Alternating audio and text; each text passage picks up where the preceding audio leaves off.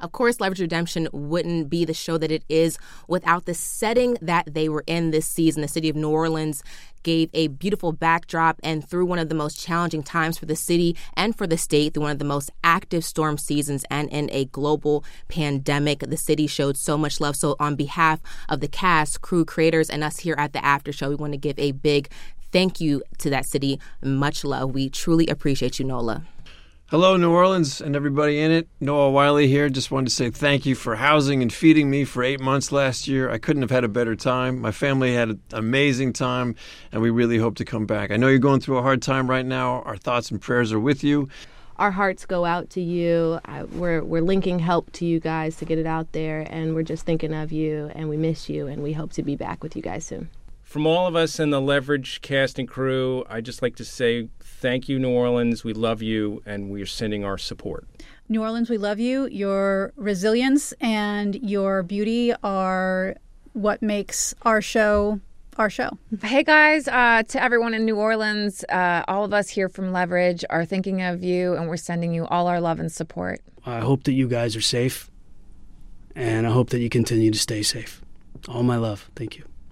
We love you, New Orleans. Welcome back to the official Leverage Redemption After Show, a very distinctive podcast here on Electric Now. We are so excited to be back for the mid-season premiere of Leverage Redemption. I am Yael Tygiel. And I'm Felicia Michelle. Yael, listen, we're going to tell you guys, while we were gone, while you were waiting, we came up with so much more to add onto the After Show. Yeah, we have all of that, plus, of course, our exclusive interviews for you to check out, because today we are talking Season 1, Episode 9, The Bucket Job.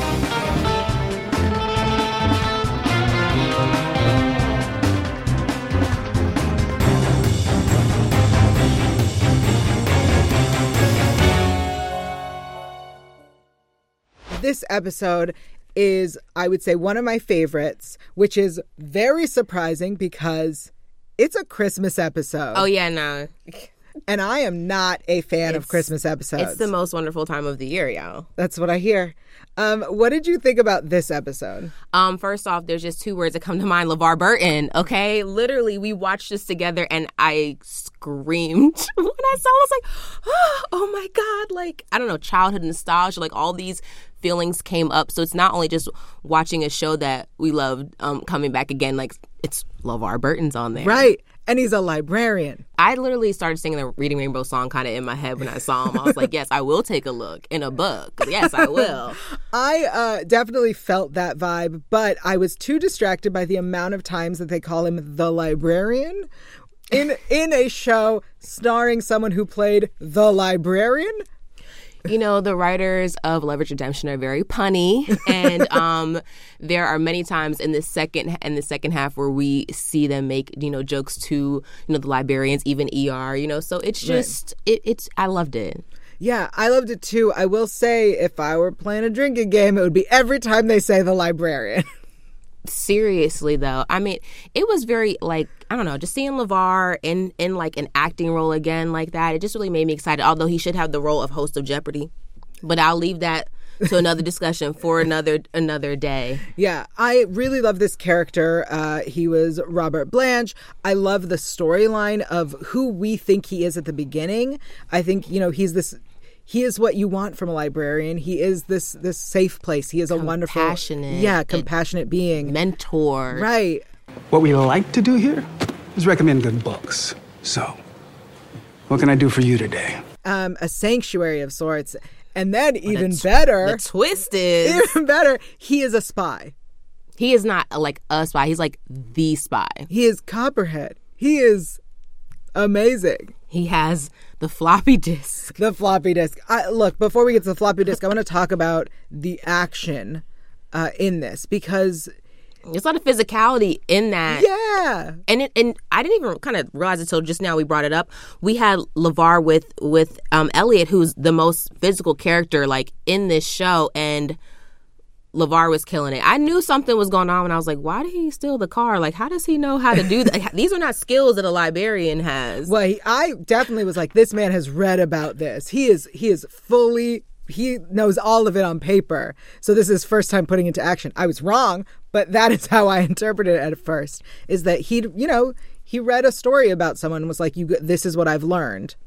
When we get that introduction to his character, even to this con, which is not a con, yeah, but becomes something totally different and takes us into so many different sections in this episode. The twists and turns were literally like we were eating snacks and I stopped eating snacks. So I just was watching what was happening. I really love this. I love that, you know, it is the team doing something different. It isn't a con. It is them helping someone in a different way, giving him this Christmas wish, I guess. Little do they know. Little do they know that then they are helping him and doing a con. I really loved the twists, as you were saying, and the way that it ties into the story so beautifully, right? In that it then connects to our bad guys, RIZ. They're around for good. Like, they are, like, really, like, I don't like them, mm-hmm. but I love to see it.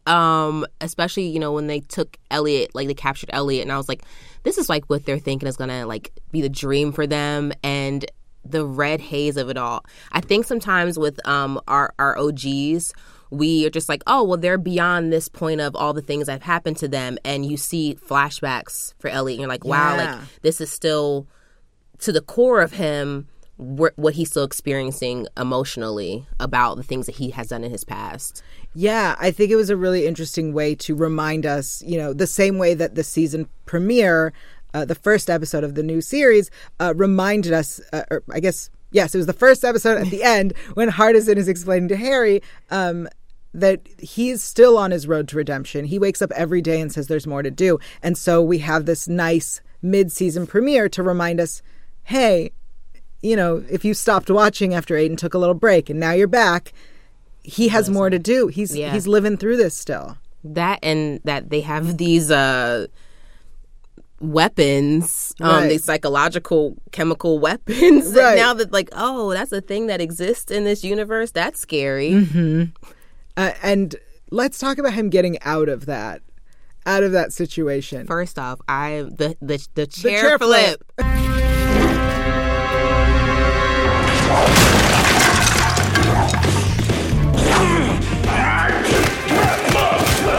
The chair flip. My back hurt watching it. Okay, I was like, my back and my shoulders hurt. Like, I feel like I need a brace. Like, how he just, wow, it was awesome. I loved it. Not just the chair flip, but then when he comes out, the, like, armrests are still attached to him, and he did it. I was like, he's Wolverine. I literally said that. It was very Wolverine-esque. Yes, I don't mind. I don't mind. The action, and speaking of the action, too, just shouts to LeVar Burton for the physicality, yes, of all that. I don't know how much he actually, right, did, but yeah, what did they say? Like an AARP, like, butt whooping or something? That was hilarious. I really enjoyed LeVar Burton playing this character, right? We meet him and we find out that he is stage 4 cancer. Yeah.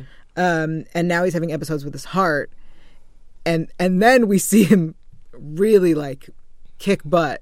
It makes you wonder, like, wow, in your heyday, would you have been a part of this team that we see? Or, like, what were you capable of doing 20, 30 years ago before you, right, went into hiding?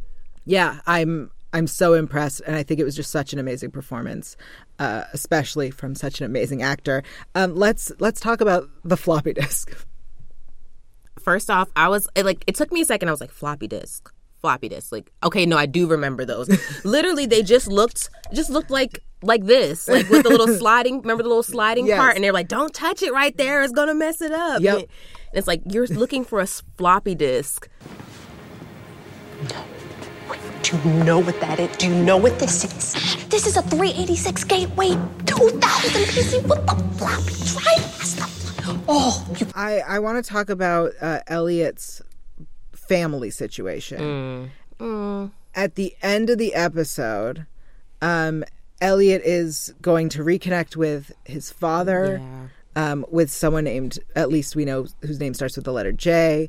The last time, I believe, and I'm letting the fans correct me if I'm wrong, but I believe that the last time we even heard about his or saw him go see his father was in season 1, episode 3, The Two Horse Job.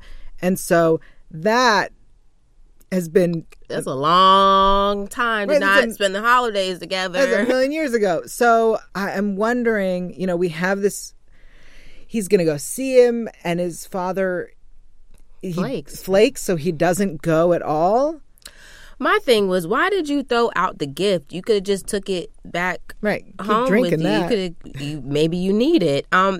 It's sad because, again, we saw Elliot deal with the effects, and not even just during the time that they were giving him the red haze, but even after, like the after effects of it. Mm-hmm. And then he's like, okay, I'm trying to reconnect and rekindle and have the thing that I see everybody else have, and you try, and you can only do so much on your end. Like, a relationship is a two-way street. Right. That's true. Speaking of relationships, what did you think about the fact that Hardison sent Maurice, the kid who came to them and asked for help? Yeah. What did you think about that being his gift to Parker? Oh, well, yeah. We see how giddy she gets whenever she's about to do, like, literally she just jumps up and down. She's like the childish part of her that I absolutely love, and I think that everyone loves about her. She gets excited about that, and she wouldn't have had anything to do for Christmas otherwise. They were going to take a break. All they wanted to do was relax. But this is probably relaxing. You know, this is... The interesting part was creating to a spy. Right. If we had to try to explain this episode to somebody who didn't watch it, it'd be nearly impossible. Yeah, that is true. What did you feel about Sophie's really, like, narrating not just how cons work, but how the story works, in that, you know, we had to convince this guy who's not a mark. We had to push everyone and maneuver and really manipulate the story in a way that is much more, I think, gentle than the way they would attack a mark. Yeah, because they have... This is a compassion thing, and for the person, for the mark that they're going for in this con. And usually it's, you know, we're trying to create leverage with all of our other cons. We can't stand certain aspects of them. We see our team doesn't like certain things that they do, whether that's because they recognize deficiencies in themselves that are also in, you know, this person who's doing wrong to other people. It's always a disdain. And it's not ever like a, oh, wow, like I feel so bad for this person. Like, we don't ever feel bad for the mark. They're marked for a reason because they did something terrible. It's interesting you say that, because we have more episodes that we'll be talking about that they do walk that fine line. But we'll get to that in the next episodes. The writers did a really good job of being like, do I hate this person? Maybe I don't hate them. Yeah. But you definitely didn't hate LeVar Burton's character. Yeah. This episode. Blanche was, you know, we loved him. And the twists were even better. Any final thoughts on this episode? Twists and turns is exactly... I mean, it didn't disappoint as a mid-season premiere at all. I will say this, I know I say this all the time, you guys, but this one is... I have two favorites this season. This one is my favorite because of just all the places that it took us, and LeVar Burton was kicking butt. Did y'all see him? I saw it. He was moving. I will say, perhaps one of my favorite Christmas episodes. You guys, if I was not in this chair, I would be on the floor. Oh, wow. Okay. It was the least Christmassy of the Christmas episodes. It was in the Christmas spirit of giving. Yes. I think that's what I liked, was that it felt like, you know, being kind and rewarding someone who was compassionate and kind and kind of a hero to the people of his community. That is what I like. And that is a great message. That is a beautiful message. Yeah. All right. Well, we still have so much more coming up, so don't go anywhere. We'll be right back. We got a chance to talk to the director of this episode, who also plays Parker, of course, Beth Riesgraf. Let's discuss this episode and putting it all together. Welcome back, Beth. Thanks, girls. Thanks for having me. Thank you for being here. Yeah. I want to talk about directing this episode. First, let's talk about directing LeVar Burton. Yeah, it was like a pinch me moment for sure. Just meeting him was a pinch me moment, and then getting to collaborate with him in that, you know, in that way, and it was a dream. The first thing we shot together was it was the blue screen of him and Elliot driving away from the library. And it was so funny because you know how fast things move, right? So I didn't really get to see him beforehand, so we actually met when he's in the car on set. I go over and kind of introduce myself, you know, and we're going, and it was just such a trip. It was really, really funny because you're in this surreal moment of blue screen anyway, and you know, all the elements you have to pop in later and whatever. And they had so much fun doing that scene. Part of the time I was watching and I'm like, oh, cut, because I just got so sucked in, A, to the timing, you know, that the two actors found, like Christian and him had such great chemistry. And there's a great moment when LeVar chucks his phone out the window and we had, I mean, probably 6 takes that were usable, and each one was different because Christian just kept giving different reactions. Don't. No tracers. It's my phone. And cracking us all up. It was a hoot. It was great. And then, you know, I got to know LeVar throughout the process of the shoot and saw he's just like the consummate professional. Mm. And we had it was a very physically demanding role. The show is anyway, but especially his role. And it was a lot of fun, and there was heart, as you saw, and he just brought it no matter what it was. At the end, we were all like tearing up with his performance and all the stunts and fights. He was game. He was there. He was, you know, after all the years on set, sometimes you don't know, you know, if these actors, how they're going to be on set. They might be the kind that just want to be on set when they're needed and they need their private time, and I respect everybody's process. But with him, he was so generous and so excited, and his love for what he does and storytelling is still so present. And I remember, you know, that day in the library, the shootout day was a really long day. Like the first half of the day, we did something crazy like 42 setups before lunch, which is normally like that's like a day or whatever, you know. And then we still had this whole second half of the day to shoot all this crazy stunt stuff, and he was there on set ready to go, didn't mind waiting around, you know, physically doing his own stunts in there, just working his butt off, and, you know, just gracious and kind and understanding when something was taking longer. And it was a dream, especially, you know, for my first time directing television. Getting the opportunity to work with him was one thing, and then realizing what an angel he is to work with and how kind, and he calls me Bethy, and it just was so sweet. You know, he had talked to Jonathan Frakes, and Frakes and I have a great relationship, and he calls me Bethy too, and, you know, people who know and love me get to call me that. And so when LeVar walks on, he's like, hi, Bethy. I was like, oh my gosh, we're family already. So it was really great, and I really can't say enough, you know, positive things about him. It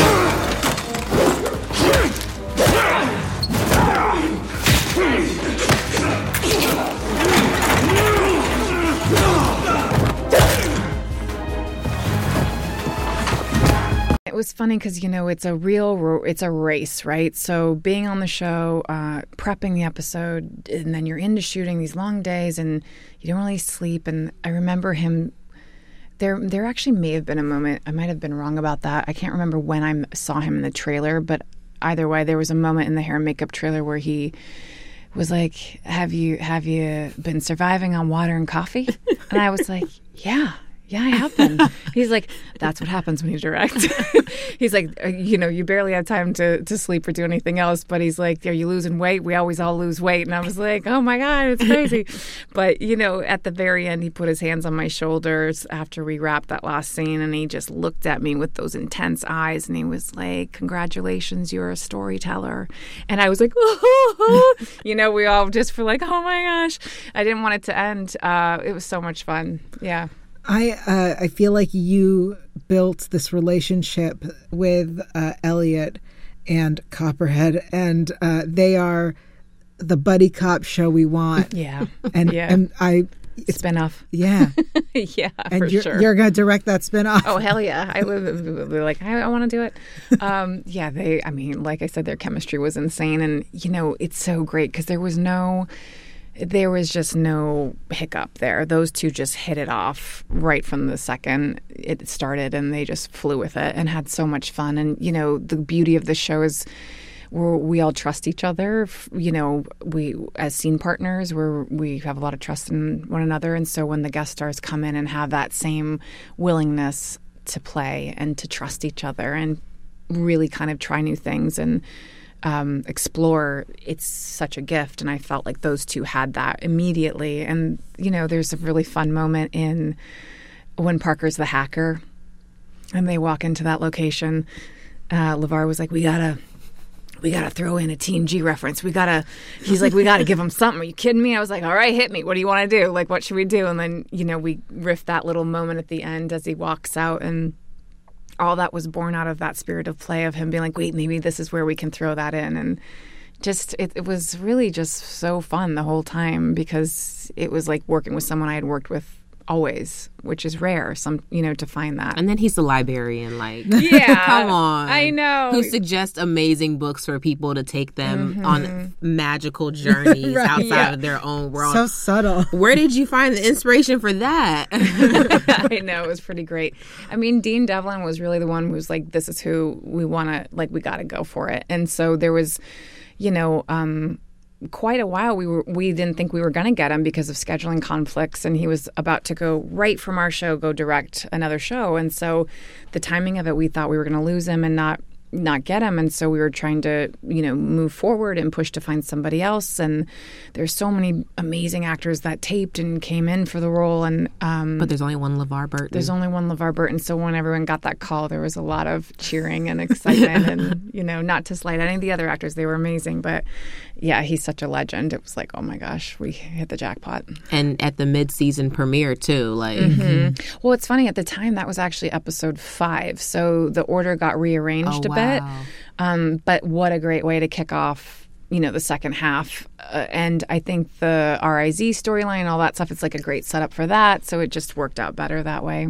Yeah. Mm-hmm. There is a very specific moment where we see Elliot is being injected with the red haze, and the episode kind of shifts, and the colors change and everything about it. Can you tell us about making that? Yeah, that was really cool. So that location, it was really crazy. So we knew that we had to kind of find a place that could be serve as many locations, right? So we had the library, which was actually a banquet room for weddings and stuff. And our amazing production designer and art department and the whole team turned it into a library. They killed that. They had to bring, I had no clue. Oh my gosh, I forgot the amount of pounds of books that they had to ship in, but the number was like insane. Everyone's working overtime and just like, going for it. But so we had the library, and then there was this, it's in Kenner.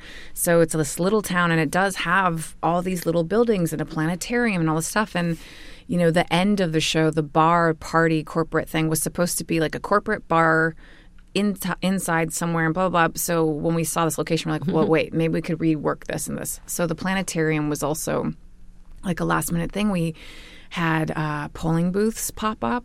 I think our day, started at like 6 a.m. I get to set, and I lost the hallway and another location because a polling booth had popped up, and we can't mess with voters and what they're doing there. So I had to, pivot and figure out where else can we shoot these two scenes and do all that. So what was the question you asked me? I just went off on a tangent. No, but this was fascinating. It was about the red haze. Oh, the red haze. So that was actually in the same area. So it was this weird kind of like warehousey looking building with that great skylight.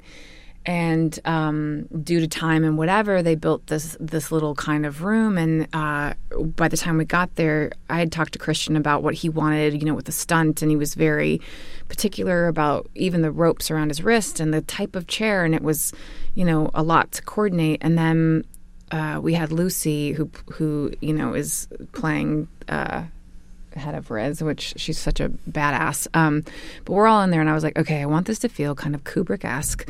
I want her to kind of, and there was like a little nod to Sharon Stone and Basic Instinct. Yeah. And I loved the way the lights were, and we worked with the DP, and we created something really cool visually. And then Christian and I had talked, and he's like, there's a moment in this movie and where this effect happens, and I talked to the special effects, and we all worked it out, like, yeah, we can do that in this moment. And we brought in a turntable to set his chair on so he could be turning one direction, and then the camera was going clockwise. And we just shot a bunch of footage that we knew we could intercut, and then we knew we would have flashbacks to plug in. And so I had it kind of worked out, and then you get there on the day, and you have so much time, so you shoot the heck out of it. And I knew we could add warbly effects on the lens and, you know, bend the lens and do cool things to her voice to create the state of mind that he was going into. But it was really cool that we got to go kind of to a darker place with that moment, because Elliot's backstory is so fascinating. And,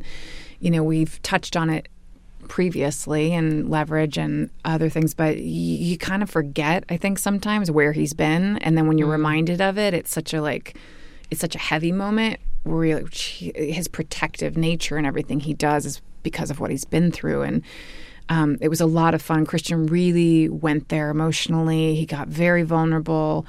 He, you know, he just invested so deeply in that moment, and it really paid off. Yeah.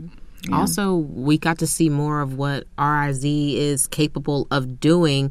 You know, we have two new characters in the Leverage Redemption universe, but RIZ is another entity that is a part of this too, and it's like the beginning of us, I feel like, really understanding just how capable they are to do bad things, like what kind of things they have in their arsenal, how they manipulate people, how they control people, like how just, I guess, how evil they really yeah. are.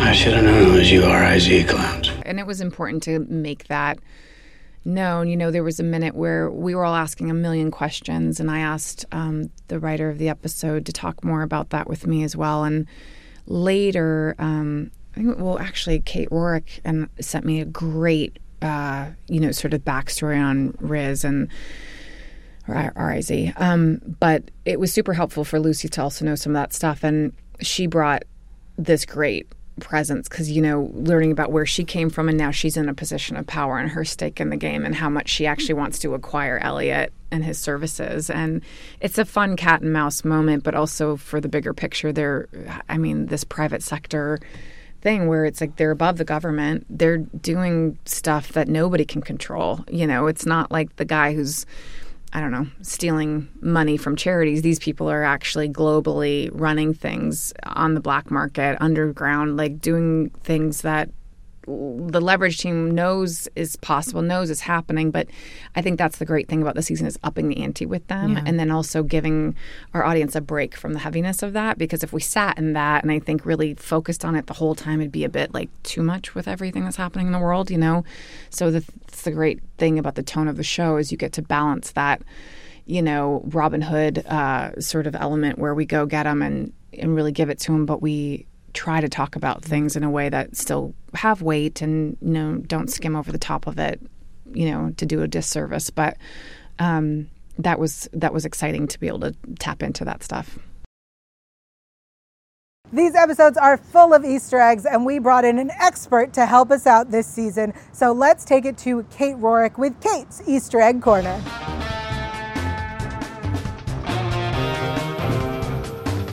In this episode, the character of Robert Blanche was named after Robert Blanche, the actor, who played Detective Bonanno on the original Leverage series. We have a couple of Star Trek: The Next Generation references in the episode as well, which starred our guest star, LeVar Burton, and one of our favorite directors, Jonathan Frakes. Oh, next time, why don't you guys hang out a little longer with me, you know? We could watch some TNG. Dang, we have a meeting. Damn it. What's TNG? Hey, you guys hungry, yo? I'm hungry. Okay, well, we're gonna check out your favorite hair flip, fist thrower, and amateur culinary expert? I would say professional culinary expert. Okay, well, don't tell him I said that. But check out this interview with Christian Kane. We are sitting down with the one, the only, the Elliot Spencer. Christian Kane, hello. Thanks for having me again. I love this place. Thanks for being back. I apologize about my Elliot Spencer. I'm now real embarrassed. Try to do it like just, Elliot Spencer. Yeah. Yep. That's what she was trying to do, yeah. Gotcha. I understand. Okay. Do it one more time. Just try it. Kick it off. I can't now. It's okay. Too much pressure. All right. This happened to a lot of people, to be honest with you. Well, I want to talk about The Bucket Job. Yeah. Because this was such a fun episode. We get to see Elliot, you know, kind of leading the the marker round. Mark is an odd word, but, you know, the guy, and also kicking butt. And also we get more into who Elliot is. This episode has a lot of Elliot. Yeah, it's big, man. And, you know, it would be different if it was someone that we cast locally or someone that, you know, but it was LeVar Burton. It's a household name. It's a piece of history in America.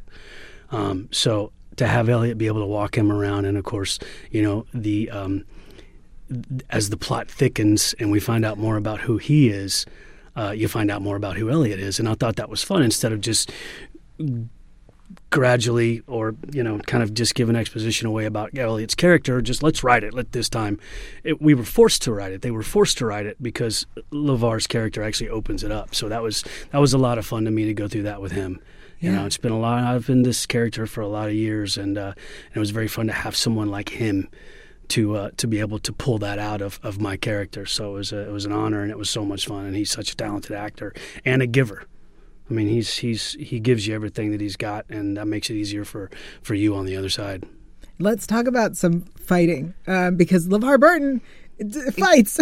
Yeah. That was like, what? Wait a minute. Yeah. Even Elliot's reaction is like, whoa, what's going on? Yeah. We played with that a little bit. It came in and it became, you know, we loved it. Of course, you always love it when you're rolling around on the mats, when you're rehearsing and, you know, street clothes. And then you get to the actual location and you say, wow, there's not a lot of room there. Or wait, this is going to take 2 hours to film because of either the way it's filmed or because, you know, you really have to split it up. And so we had to cut it down. I've been doing that for 20 years now, you know, from Angel, from Rescue 7-7 to Angel to Leverage to Librarians to Almost Paradise to this. I mean, we always have to cut it down. There's never a time where you actually get to go longer. He was a pro. He listened to what I had to say, listened to what other people else, he chimed in, so it was so much fun, you know, because I don't remember how many fights he got onto in Star Trek. I'm sure there was a couple of them, but nothing like that, man. And he was a trooper, and he wanted to do it, and I didn't want to talk him out of it. Amazing. Yeah. I loved it because it in the Leverage Redemption universe, everyone has something to offer, and we see it twice in the season, once with LeVar and the other time with Stella, is that just age is just a number. Like, you still have something that you can give. So even though, you know, I think something aligned with something like an AARP, like butt whooping or something like that. He still has something to give, even though, you know, he's a little older. Yeah, but you can't tell that with him. He's very spry. I mean, he really is. He seemed very spry. The stuff with him and Noah at the table in this episode, I just thought was fantastic, man. And, you know, I had to take the lead on that because I'm keeping the con down. But when you work with someone with Noah's comedic talent, and LeVar has the same, and just to watch those guys play, I forgot where I was for a second and had to get back into it. We're just enjoying it. It was so much fun to watch him do that stuff, man. Yeah. We've seen that our team has evolved. Everyone's grown. They've learned other skills. Parker's learned to fight, and we've seen Elliot invents now. So this was his chance to really take the lead, and I think that was so interesting. Yeah. I mean, that could just be like the growth over time, because they, you know, Elliot, Parker, and Hardison, they never stopped working in that space. Mm-hmm. In fact, they've expanded. So it was nice to see Elliot in a leadership role, because he probably has been a leader, reluctantly maybe. See, I go the other way around. I actually get the exact opposite. I think that Parker and Hardison did the whole thing, but they always did it together because the little lovebirds probably were just always doing their own. And I think Elliot had to shoot from the hip on his by himself the whole time. You know what I mean? Whatever con they did while we were off doing stuff without Gina, without Beth, without Sophie, they were. You know, they always put themselves in the same place so that they could be together. And Elliot was probably always on the outside trying to the motorcycle, and Elliot's in the sidecar. I wouldn't say that. I think that Hardison's on the motorcycle, and Beth. Well, it might be the other way around. I think Beth's on the motorcycle, Hardison's in the sidecar, and Elliot's stuck in a basement somewhere with six guys trying to fight his way out with chair arms as his new arms. I love that scene. What? They're based it off of Wolverine. Yes, okay. I didn't want to say because she said it. Who called it? Who said it? Yael said it. I told. But I was like, Beth, it was very much this. It was this. Yeah. Beth goes, "Have you read it yet?" And I said, "No, I haven't read it, man. But I'm looking forward to it." And she said, "You know, you're strapped to a chair." I'm like, "All right." And I go, "How am I strapped to a chair?" She's like, "You're sitting in the chair and you're strapped down." I said, "Here's what we do. I said, I do a back flip or a front flip, or we didn't know. I just said, I do a flip, make the chair completely bust, but the tied down things stay on me, and they're extended. These weren't really that extended because somebody got it wrong. But I said, and then he just does the Wolverine thing, and he just takes all these guys out. Now, there was only one guy in there. The original script, there were like three. So yeah. It was going to be a big fight. We ran out of time and guys and budget, but I told her that right off the bat, and she just never backed down from that. And she called the writing room that day and said, here's what he wants to do, make that happen. And they did, so that was fun. But that was my little Wolverine moment, just because drugged, the Hugh Jackman type thing. Not even Wolverine is Hugh Jackman, so thank you, Hugh, for that. Appreciate that. This episode also introduces, I would say, one of the most important characters or assets to this character, the chili. I want to talk about this chili recipe. Rumor is this is your chili recipe. It is my chili recipe. And Beth said, can we use your chili recipe? And I said, sure. The beautiful Beth Riesgraf directed this episode, and she really wanted to use it. And so I wrote it down. I put in like two different things there that actually made it mine even more so, because I'd never done it before. So then I made it. It was fantastic. And the chili recipe, yeah.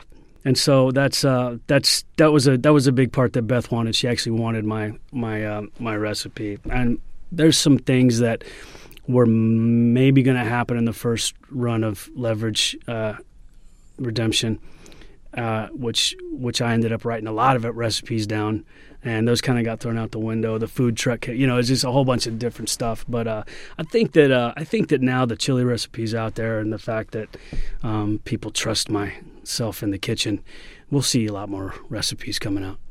Yeah, I love that. I definitely paused and was like looking through it. And that's an intense recipe. Yeah. Can you see the whole thing? Yes. Oh, I'm sure people are going to stop and make it. And if you do, send me a picture on Instagram. That's the best part, though, when like some of what you love to do in real life crosses over to your characters, because you grow on social. You grow vegetables. You were making pickles the other day. Like you're really into that. So it's cool to see Elliot do that too, and also just provides more shaping to his overall character. Like he's not just hair flips and fists. He has layers and other creative abilities too. Right. We touched on that the first go around on Leverage, and they wrote that in. A lot of it was because I love to cook so much. And John Rogers kind of took that and ran.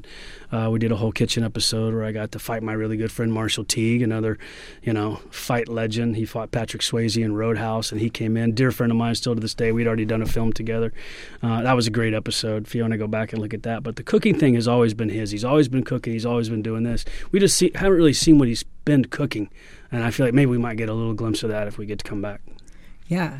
We also get a glimpse of his family again. And we haven't really seen them since, I would say, season one of the original series. How much of his family history do you know personally, and how much do you think we're going to get to see?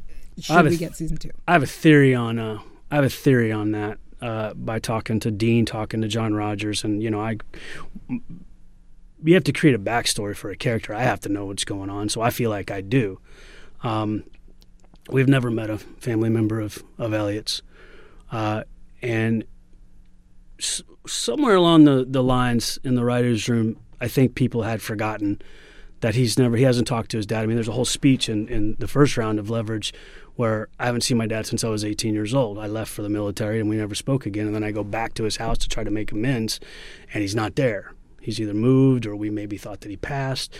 So they brought it back up, and I guess he is still out there. But but it's tough, and it was very cool because there was a couple of ways that could have gone, and through me speaking with some of the writers and asking them if this is okay if I take this way to do it, they were gracious enough to let me have it because I've lived with this character forever, and my backstory of him, because we don't have one that I created, and talked to other writers about it, then that's what it was. And we filmed that episode, and then we had to film the last scene of that episode after Christmas. We had to come back and shoot it. And as a lot of people know, my father passed over Christmas of COVID. And so Beth was out there in the street, and we'd already done the episode. I mean, it's it's really emotional for me to talk about my dad now and also in that episode, but he wasn't gone yet.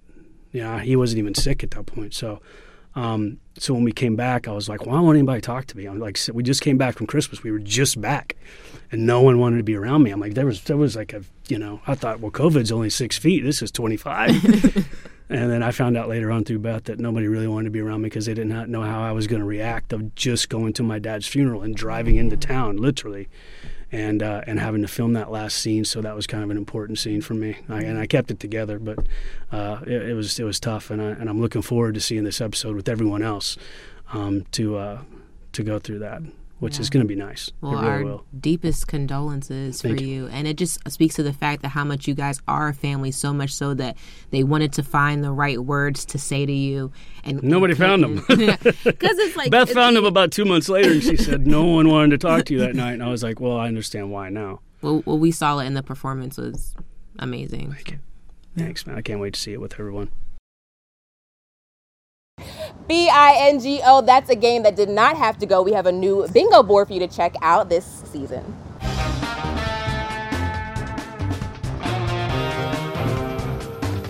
If you joined us last half season, we played bingo each week. This season, we are playing bingo through the season. So we're going to give you a couple bingo pieces each episode.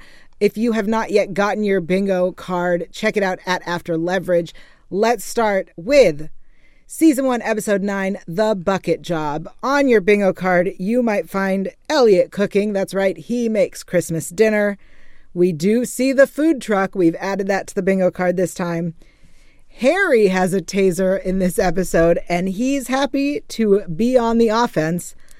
Hey, how's it going? Offense. I like it. And of course, RIZ makes an appearance.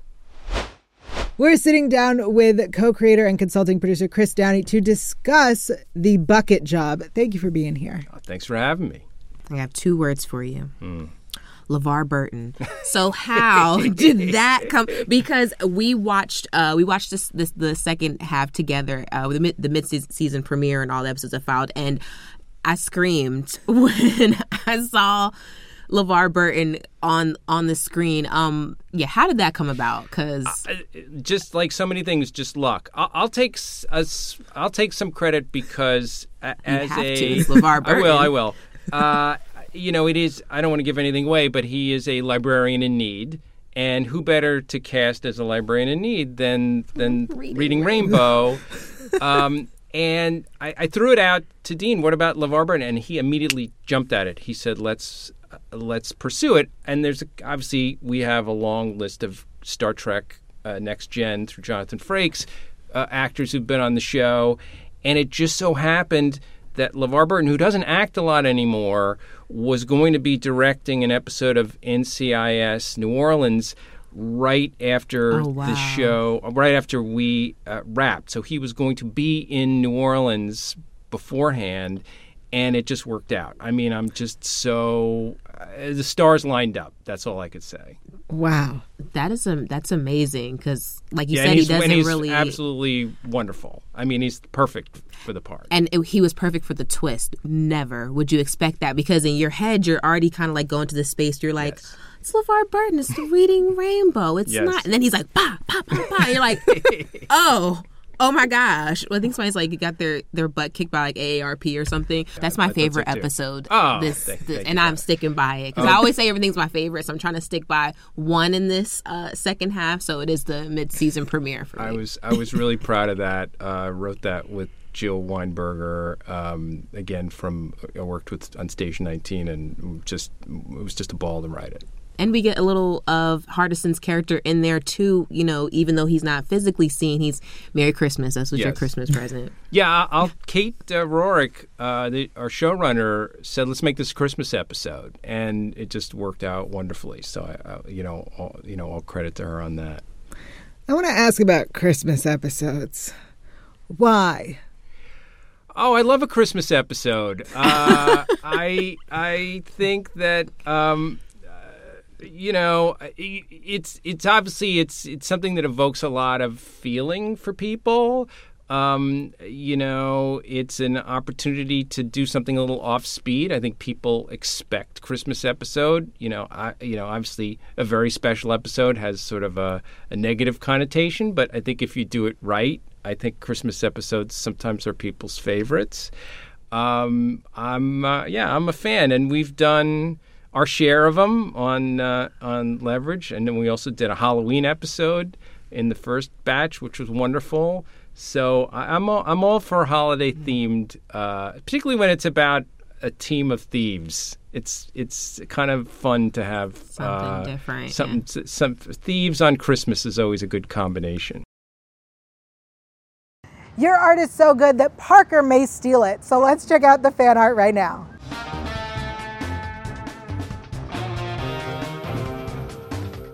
The official Leverage Redemption After Show is part of the Electric Surge Network on Electric Now. We recommend checking out some of our other original content like Inglourious Trexperts, The 4:30 Movie, and Best Movies Never Made.